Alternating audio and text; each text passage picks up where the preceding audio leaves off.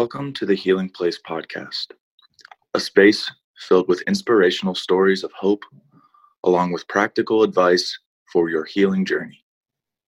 Your host is Teri Wellbrock, trauma warrior, writer, speaker, blogger, therapy dog handler, and founder of the Sammy's Bundles of Hope project. As a survivor and a thriver, Teri's mission is to shine the light of hope into the world by interviewing insightful guests from across the globe. Please stay tuned at the end of today's interview as we honor our sponsors. The Healing Place podcast is a fiscally sponsored project of Fractured Atlas. Now, here's your host and trauma warrior, Teri Wellbrock. Welcome, everybody, to the Healing Place podcast. I am your host, Teri Wellbrock, and very excited to have with me Becky Haas, who is here to talk about. Oh my gosh, we were just talking before I hit record, and I wish I had recorded all of that because it was amazing. So we'll we'll dive back into it again. But she's a trainer on trauma informed care and ACEs, and for those who are unfamiliar with the acronym of ACEs, it's Adverse Childhood Experiences. So welcome, Becky. Oh, thank you, Teri. I'm excited to be here. Oh my gosh, yes. And, and again, we were just, we're talking about, um, well, faith and spirituality, but also a, a book that you wrote and um, just, yeah, the impact of, of trauma and ACEs on lives and uh, resilience, which is such a big, important factor. Yes yes. Well, that uh, it, I never expected my journey to be where it's at today, um, and faith is a, a, central part of my life, and um, and that's really what made this message about trauma and ACEs and resiliency um, something I realized that I needed to be involved in because it was a healing message, much like um, faith should be. Um, you know, I've been surprised though to see sometimes people's trauma has been experienced in a faith um, in a church or something like that. That's been eye opening to me. And and so um, among the training that I do for every kind of imaginable sector, I do training also for the faith community um, around that point. But um, yes.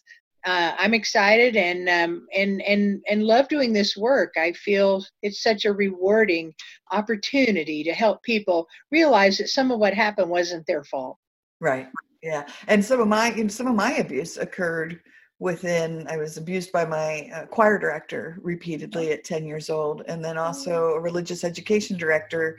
I worked for priests in the evenings answering phones and uh, he he cornered me in a basement and sexually accosted me.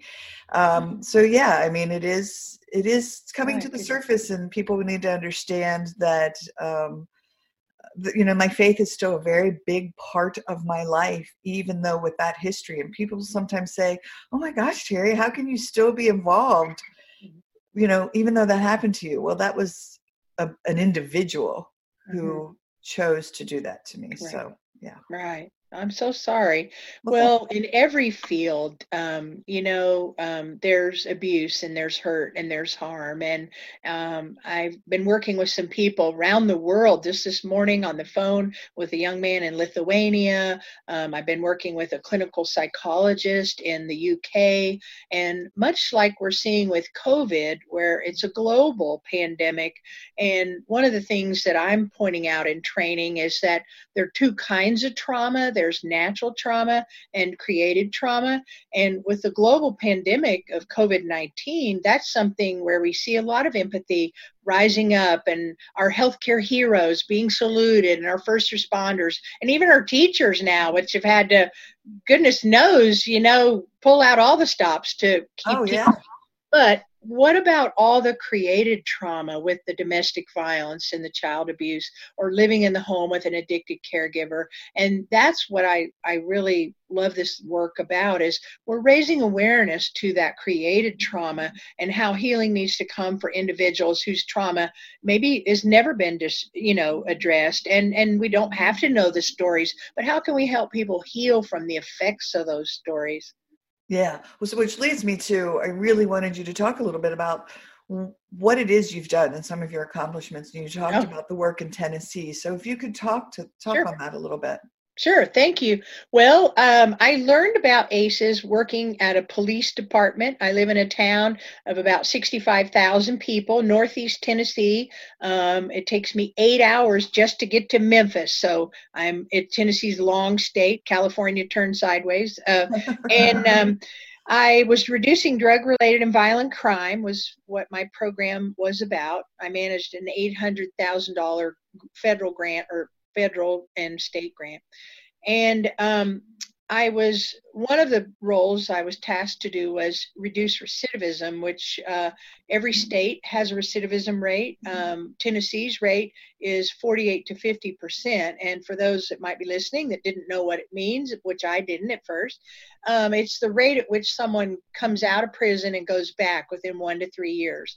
Um, last I knew, California's rate was 77%. So in Tennessee, 48 to 50%. And um, lo and behold, working with amazing community partners, judges, mental health, we created a program that ended up that program at the time that the state requ- acquired it from me at the police department it reduced it down to 16 to 22 percent for felony offenders with addictions. But in that journey at the police department i was at a conference and heard dr Felitti. Um, my chief asked me to write a grant for a domestic violence program. Tennessee also is very high in numbers around domestic and um, and i could see how much our officers uh, how many calls I would see every day, a shift report, and count up 9, 10, 11. In 2015, our little town, we'd have an average of 11 calls a day coded domestic violence. And living in this community for so many years, I I felt I, I, was so surprised to see how many children this was their ongoing story in their home. So I heard Dr. Felitti at a at an international domestic violence conference, and then 30 days later, I was with the probation program manager in Florida. And we were at a probation conference and heard Dr. Joan Gillece, who uh, at the time was uh, director of the National Center for Trauma Informed Care, which was funded by SAMHSA. And I thought I felt like I'd heard the cure for cancer. Honestly, between those two two meetings within 30 days, I, I felt the wind knocked out of me in my aha moment, like people say. And I felt like I had to come back and tell my town. So I gave my business card, introduced myself to Joan Gillece, and gave her my card and said, I work for police. I've got to tell my town about this. And I'm sure everybody gets those kind of things at speakers, and I know I do now. And she said, okay, well, email me. So I did. And she came uh, about six months later and introduced these concepts to our town in 2015. I partnered with a psychology professor um, who also her faith is very important to her. And, and um, based on the introduction of trauma concepts to our town that Dr. Gillece gave, um, we set out to train uh, cross sector professionals. Um, in 2014, SAMHSA had a concept paper that you need to address trauma in your town by all the professionals understanding it. And so, honestly, Teri, I felt like if I'm not a mental health expert, I'm a mom, now a grandma. And I thought if I heard about ACEs, I'm surely the last person catching the train. I mean, I thought, you know, the door is shut and I barely made it. And so we, Dr. Clements and I, my friend at ETSU, we trained over 4,000 people in less than three years. And then we reached back out to SAMHSA, to Dr. Gillece, and we said, could we host a webinar in 2018 of all the people that have done this, have trained their town?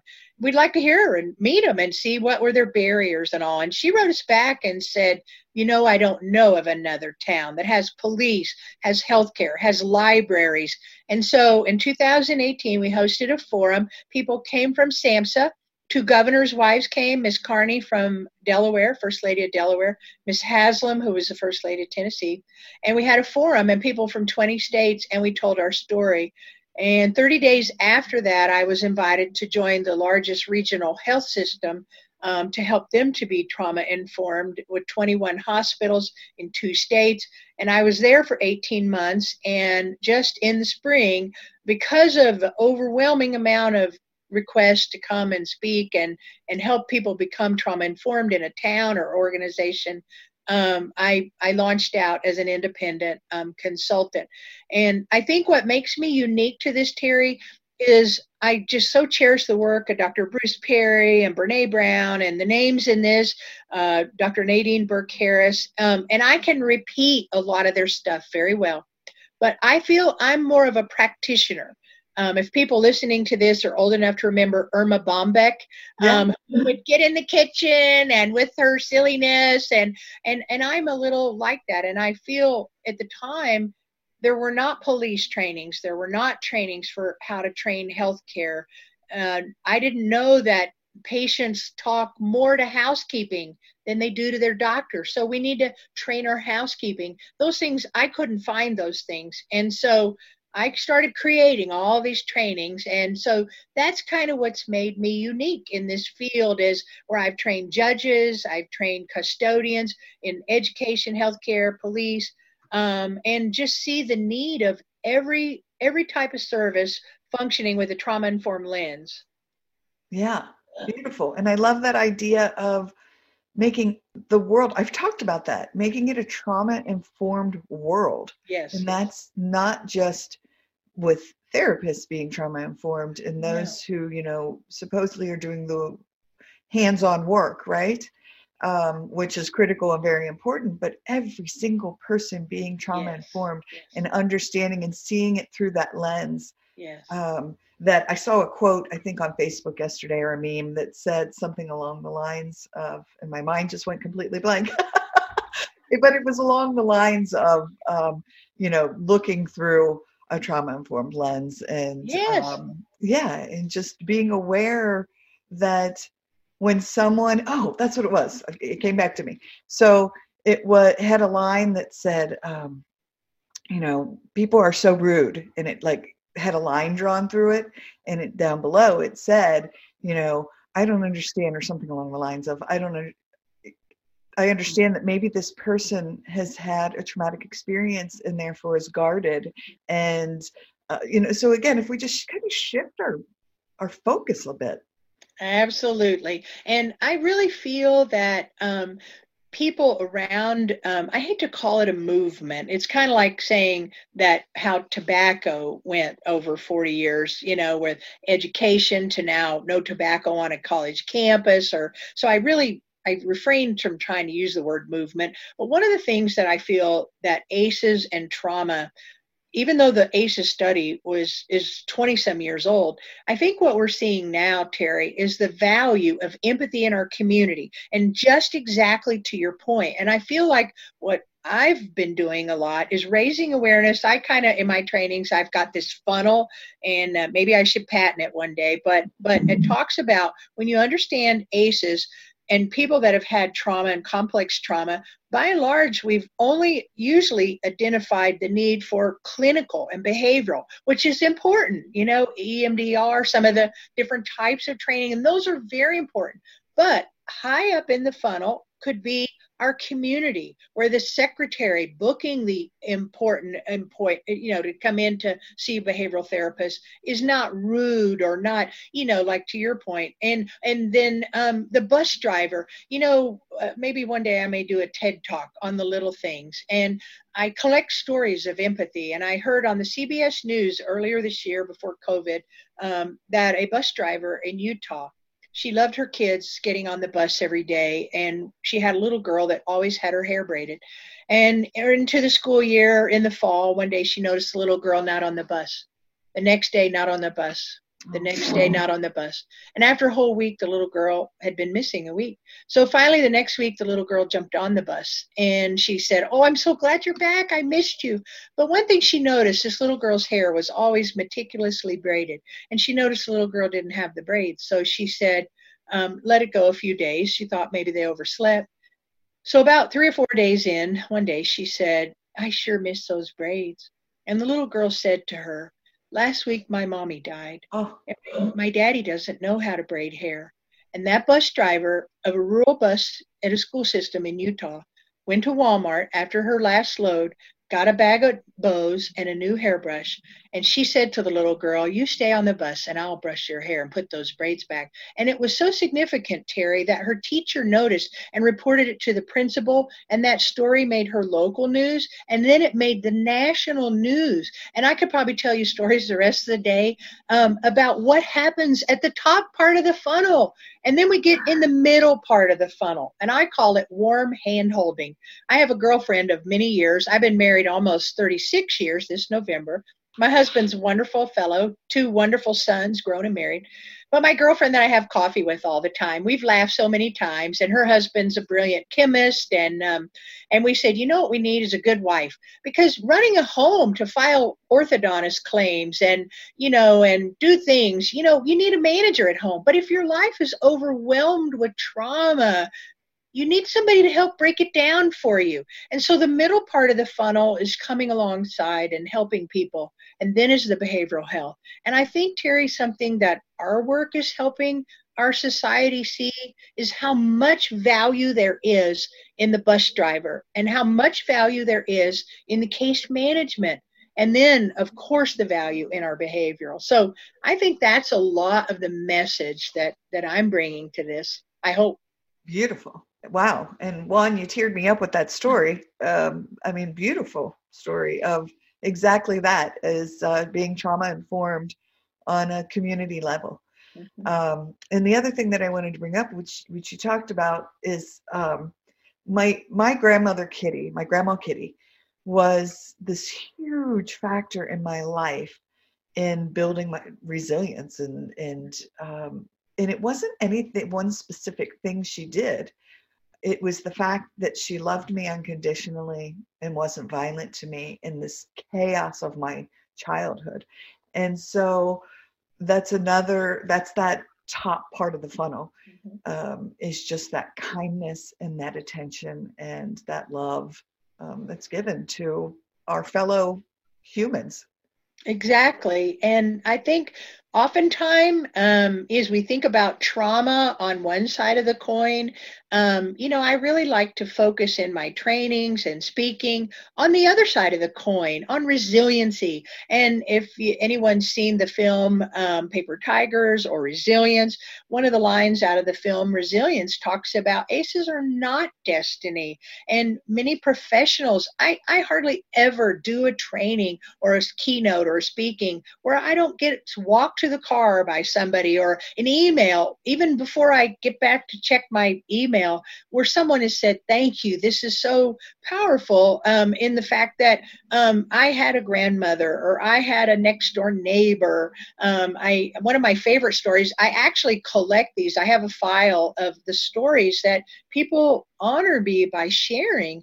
And one of my favorite stories is a news reporter from our local newspaper who was asked to cover my training in 2016, I was training all the service providers that care for homeless individuals in our town. And um, he sat through four hours of training and he just was so touched by it. And his article that night was What if all along kindness is the cure?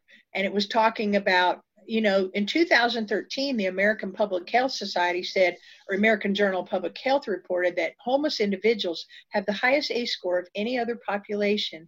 And so when we think about, you know, our town and someone out there in the street, maybe that's someone that never had a birthday acknowledged. Maybe that's someone that couldn't count on food, you know, and so that was a lot of the nature of the training. Well, three weeks later, one night I get an email and his from the reporter and his subject line is, I have to tell you. So I opened it up.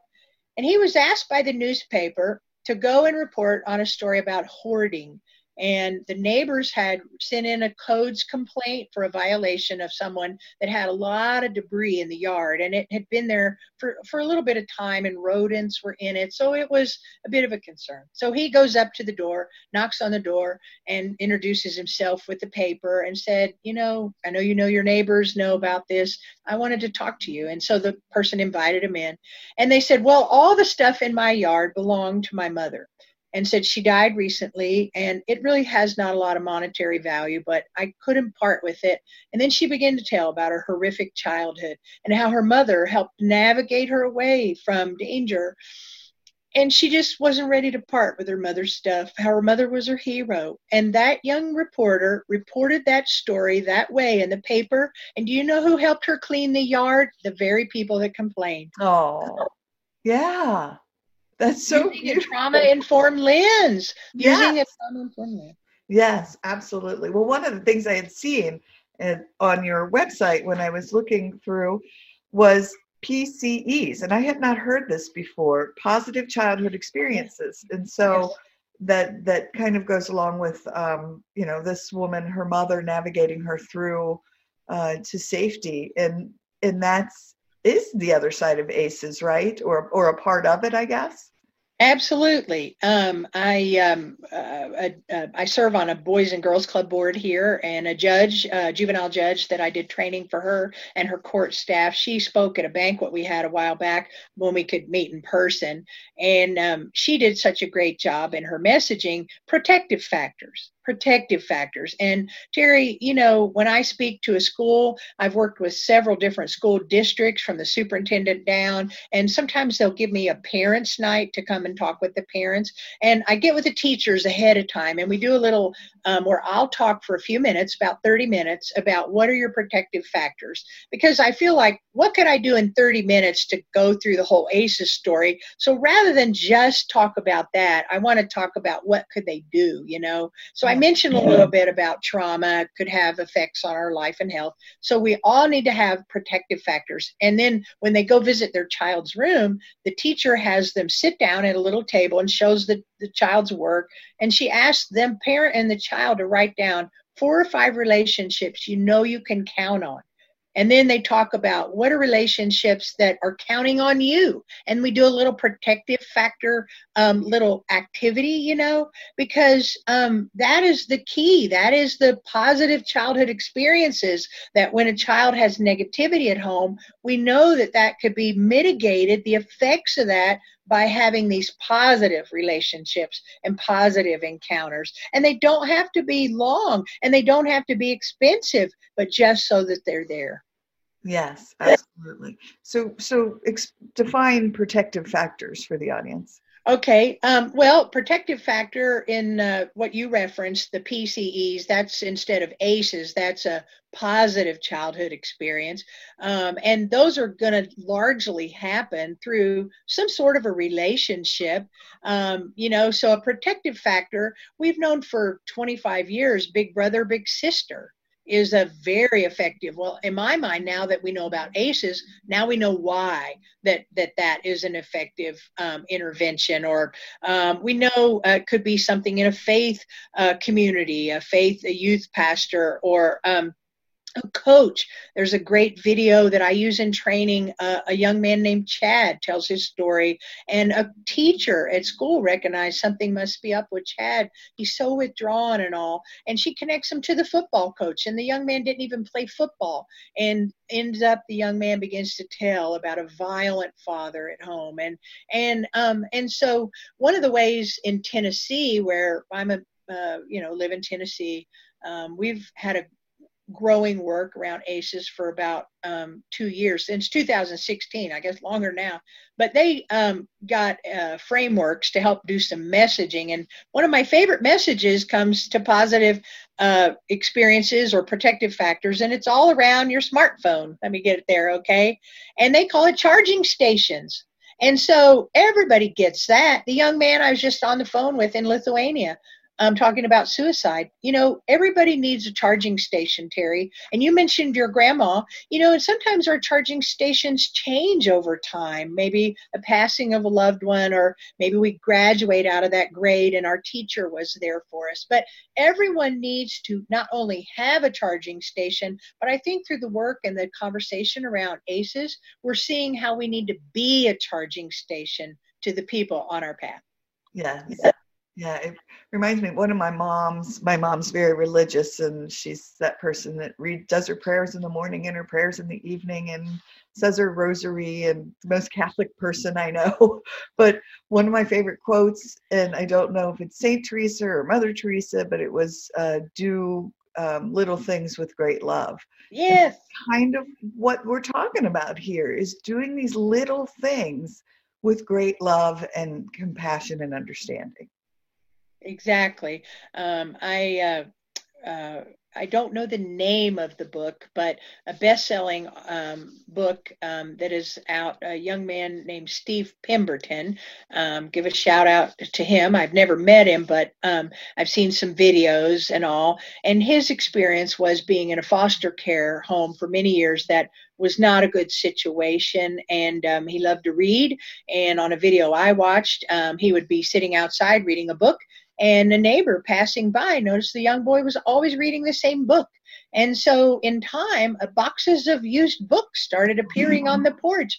And and that's the thing, Teri, is that, you know, uh, another great book that I use in my training with healthcare is written by two doctors at the Cooper Institute. It's called Compassionomics.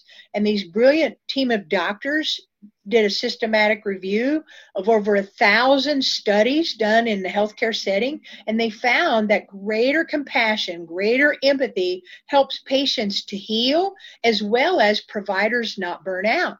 But one of the chapters in that beautiful book, Compassionomics, talked about people who ended their life by suicide, and it talked about how that loneliness, how that compassion and protective factors and friendships and nurturing support you know, could help people to not get in a place of loneliness. But in the book, they talked about some notes they had from people who tragically ended their life by suicide. And one note said a man who had ended his life by jumping off a bridge. In his in his note, he said, "If on the way to the bridge one person smiles at me, I won't jump." Oh. And you know, Teri, it, it's when I read things like that, I end my training many times with that story and I say, who could bring the one smile tomorrow?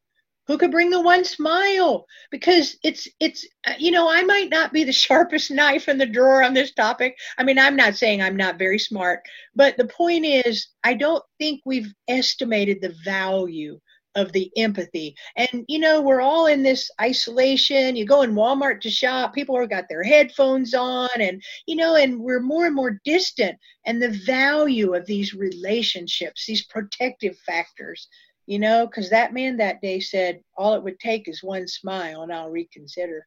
Yeah. Yeah, and with, with these masks on, uh, no. I notice you know people smile with their eyes, uh, yeah. mine, mine crinkle up, so yeah, yeah. you know you can tell I'm smiling because I get the lines. And I think I'm getting a few new ones. I'm kind of using the oil of Olay a little heavy, but um, I saw a program that I sent out to some nurses that um, Vanderbilt Children's Hospital is called the Button Project, and where they're wearing masks in the Children's Hospital, they all had big, large buttons made of their beautiful smiley face, and it's right there, so you the child sees who's under that mask yeah. So so there's no shortage of ways that we can come up with ways to utilize this when we see um, what can help. Yes, absolutely. Well, that's just beautiful. So, um, anything else that you wanted to touch upon that we haven't had an opportunity to discuss? Well, one of the fields that I do get a lot of requests, I get most I get requests mostly in two areas. One, to talk about how to trauma inform your town. And um, so in 2019, I co authored a toolkit, and it's housed at the Tennessee Department of Children's Services. I actually co authored it for them. Um, and um, and now it's been um, in December. It's going to come out in Johns Hopkins um, Progress in Community Health, um, Education, Action, Research. In that scientific journal, it'll be coming out the toolkit. Um, so I get a lot of calls about how to trauma inform a town. But if you break that down even further, a lot of people don't know how to approach police with this message. And um, I just had an article a couple weeks ago in ACEs Connection, which is I want to give a shout out. What yeah. a great, you know, that's how I've met you and other people, and and and the mission they have to help accelerate this work by this networking is fabulous. Um, but I wrote an article about policing there. But because I learned this at a police department, I began searching um, after training 4,000 professionals. And I thought, here I work for police, and we've not even cracked the door, you know. And so, um, after a lot of research, I created a training for police called Developing. Um, uh, I mean, it's on uh, trauma informed policing and um, it's certified in Tennessee and Oklahoma for um, uh, officer credit. I've trained the Oklahoma City Police Department, uh, helped them with 1,200 officers, uh, trained multiple departments in Tennessee, North Carolina. Actually, this weekend I'm going to West Virginia. It'll be my first in-person training since March to train police in Martinsburg, West Virginia, and um, and I guess Teri, as we wrap this up, um, I would want people watching to realize there's no sector of professional that is does not need to know about a trauma informed lens. And in the article that i wrote in aces connection and i've had several contacts from that a da in south carolina contacted me and a, um, a gal in boston. And uh, but in that article i talk about three types of trauma that officers are faced with.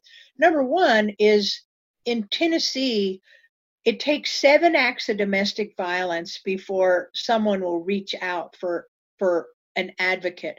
Now, they will call police on the first time, the second time, the third time, but it takes about seven times before they'll go to a shelter or go to see someone, okay?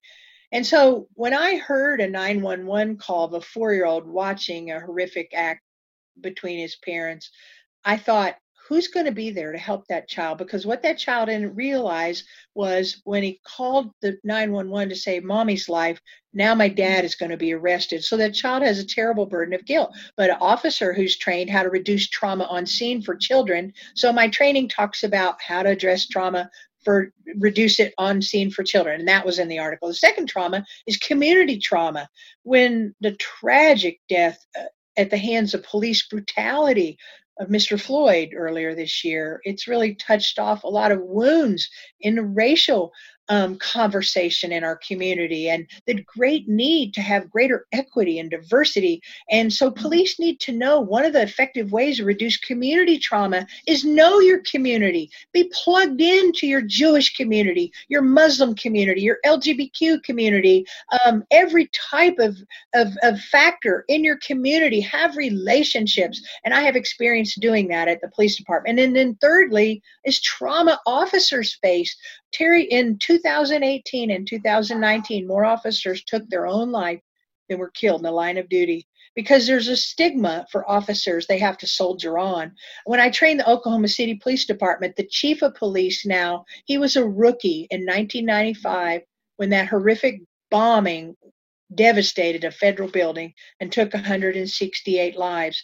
And he told me with tears in his eyes 25 years later, thank God for a good wife because though they had some debriefing and all, they had to just push on. And so another re- realm of trauma is the self care that officers need. Yeah, beautiful. Well, you had brought up, and I, I did write that down in my notes as well. So you're building building trauma informed community is that toolkit that that yes, correct? Yes. Okay, wonderful. Um, well yeah i again thank you for that work and for sharing that message it's it's needed and beautiful uh, one last thing that i did want to touch upon was your book because we talked oh. a little bit about it before we we hit sure. uh, record and i'll i'll also share i'll go on to aces connection and find that blog or send me the link okay. and i'll put it out on on the facebook page um, for the healing place podcast as well Okay, and also my website if anyone was interested in training, beckyhaas.com. Okay, so uh, again, my journey, uh, faith is central to my life, and um, uh, I'm actually an ordained minister. I do women's conferences and and uh, speak at churches, uh, and I never thought that this would be a a, a healing path my life would take, and um, so, working at the police department, um, reducing crime by 40%, starting a program that reduced recidivism. Um, my husband, my dear husband, um, he said, honey, you should write a book. This is outrageous, this stuff. You know, I'm the lady in Walmart in yoga pants. I'm not usually the crime fighter. And um, so I kind of poo pooed the idea for a while. But after about a year, uh, I was giving it some thought and I thought, well, you know, maybe maybe a book could help people. If I talk to people once a week in a speaking engagement, you couldn't reach them like you could in a book. Uh. So I write a book. It's on Amazon and in Kindle. Your city's waiting on you, and a little bit of it's like uh, a, a, simple Bible study on some principles of reaching people. And Teri, I feel like sometimes people um, we try to push religion on on people and and that's such a turnoff and i think if we could just be real and so my book is a lot about find the housing authority in your town and see if they need winter coats for people. You know, actually, in scripture, Jesus said the greatest in your town or the greatest in the kingdom is a servant. And I think sometimes we've overlooked the, the beauty of serving. And so my book talks about serving, and then there are several chapters all about how to serve, how to serve police. You know, when I left the police department, we had um, people bringing meals by and gift cards and just things things to help keep them encouraged. We had uh, local faith community volunteering um, to help at the housing authority to wrap Christmas gifts and just come along and do anything they needed.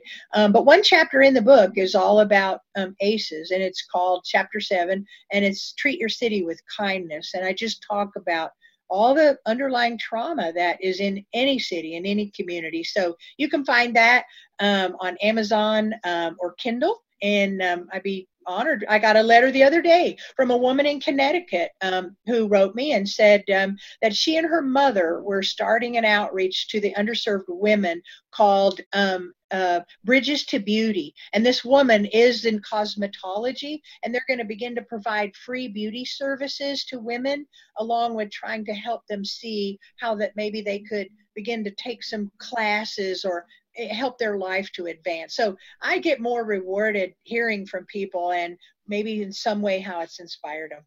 Yes, beautiful. All right, last thing. So, how do people get in touch with you, get a hold of you? Okay, Becky at beckyhaas.com is the best way. And okay. thank you, Teri, for the uh, the joy of sharing your platform and meeting you.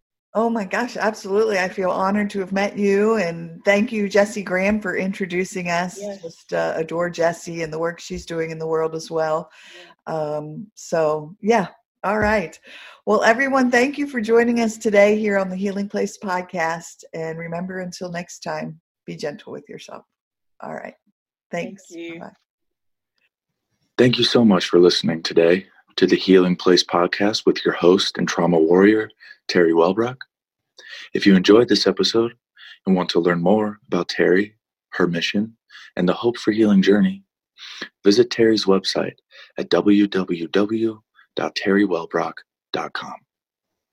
Thank you for liking, commenting, sharing, and offering your reviews on our YouTube channel, audio outlets, and Facebook page. And as Teri reminds us, until next time, remember, be gentle with yourself.